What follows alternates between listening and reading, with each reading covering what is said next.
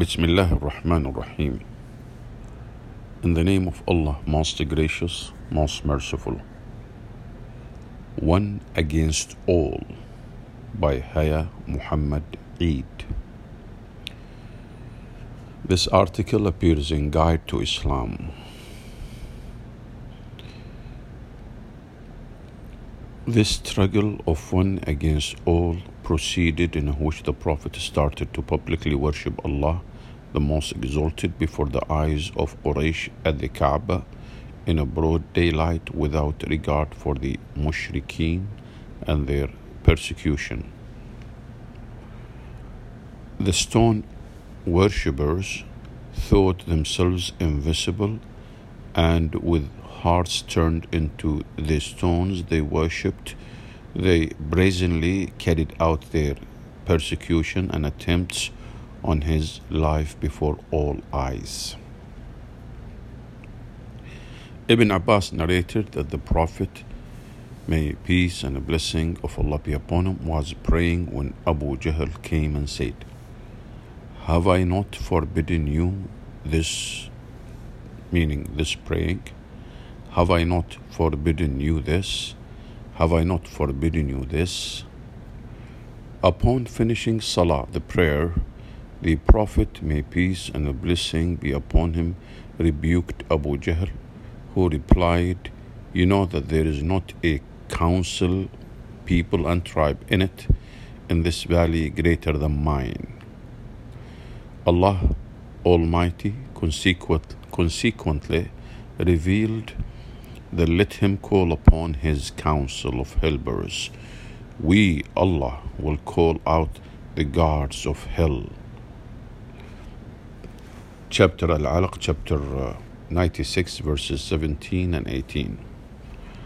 Abu Jahl defiantly replied, Indeed, if I see Muhammad praying at the Kaaba, I will tread on his neck. It reached the Prophet, may peace and the blessing of Allah be upon him, who said, If he does it, the angels will seize him. Sahih al Bukhari. Despite this, Abu Jahl did not desist. Abu Huraira narrated that Abu Jahl asked, Does Muhammad still soil his face with dust, i.e., prostrate himself in your presence? He was answered, Yes. He said, I swear by Allah and Al Uzza, the two idols, if I see him do this, I will trample on his neck or I will rub his face in the dust. He approached the Messenger of Allah Almighty while he was praying and thought of trampling on his neck, but the people were surprised to see him only turning on his heels and parrying something with his hands. And parrying something with his hands, it was said to him, What is wrong with you? He said, There is between him and me a ditch of fire, terror, and wings. The Messenger of Allah Almighty said, If he had come near me, the angels would have snatched him limb by limb. Sahih Muslim. Quranic verses in connection with this incident were revealed. Nay, verily, man does not transgress because he considers himself self sufficient. Surely, to your Lord is the, is the return. Surely, to your Lord is the return. Have you seen him who forbids a servant when he prays? Have you seen if he is upon guidance or enjoins righteousness? Have you seen if he denies and turns away? Knows he not that Allah sees? Knows he not that Allah sees? Nay, if he seizes not, we, Allah, will drag him by the forelock, a lying, sinful forelock. Let him call upon his council of helpers. We will call out the guards of hell. Nay, do not obey him. Fall prostrate and draw near to Allah. Chapter Al Alaq, chapter 6, 96, chapter 96, verses 6 to 19. Another trial is reported by Abdullah bin Mas'ud who said, the Messenger of Allah Almighty was standing in a prayer near the Kaaba. A group of Quraysh was sitting there in a gathering, one of whom said, Do you not see this show off?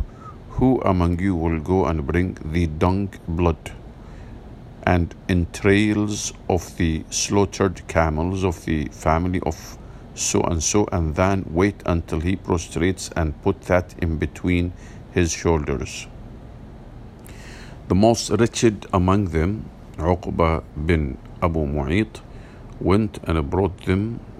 And when the Messenger of Allah Almighty prostrated himself, he placed them on his back between his shoulders. The Prophet, may peace and blessing be upon him, remained in prostration while they laughed until they fell over one another laughing. Someone hurried to Fatima, who was still a little girl, and she came running. The Prophet, may peace and a blessing Allah be upon him, remained in prostration until she threw it away from him.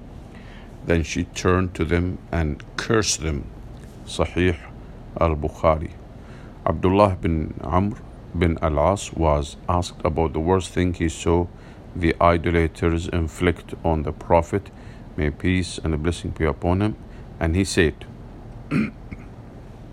While the Messenger of Allah May peace and a blessing of Allah be upon him was praying in the yard of the Kaaba. Uqba bin Mu'ayt came and seized the Messenger of Allah Almighty by the Messenger of Allah Almighty by the uh, by the shoulder, twisted his garment around his neck, and severely throttled him with it. Forthwith, Abu Bakr came, seized Uqba's shoulders, and threw him away from the Messenger of Allah peace uh, of Allah be upon him, and said, Would you kill a man because he says, My Lord is Allah, and has come to you with the clear signs from your Lord? Sahih al Bukhari. Allah has always existed and will always exist. He is not bound by time, space, or the laws of nature, since He cannot be subject to what He created. Rather, He is beyond them, just as a craftsman is be beyond the dimensions of his own creation. Allah is incomparable to any of his creations. The Quran clearly says there is nothing like him. Quran chapter 11 verse 42. Having a wife, child, partner or equal is applicable and appropriate only to creatures. Allah does not incarnate at all and should ne- never be depicted. He sends messengers or prophets with the divine message. Allah alone gives life, causes death, and has power over all things. Only Allah should be worshipped directly without any intermediary. Allah, Allah is the all comprehensive name of the one true universal God and can never be used to designate any other being. It is absolutely unique to the creator of existence. In Arabic, it means the one exclusively worthy of deification and worship. The most concise yet adequate definition of God or is Allah in Islam is given in the chapter of Al Ikhlas, chapter 112, verses 1 to 4. Say, say He is Allah, the one God, the self sufficient Master. He does not beget, nor is He begotten, and nothing is equal or comparable to Him. Alhamdulillah, praise be to Allah.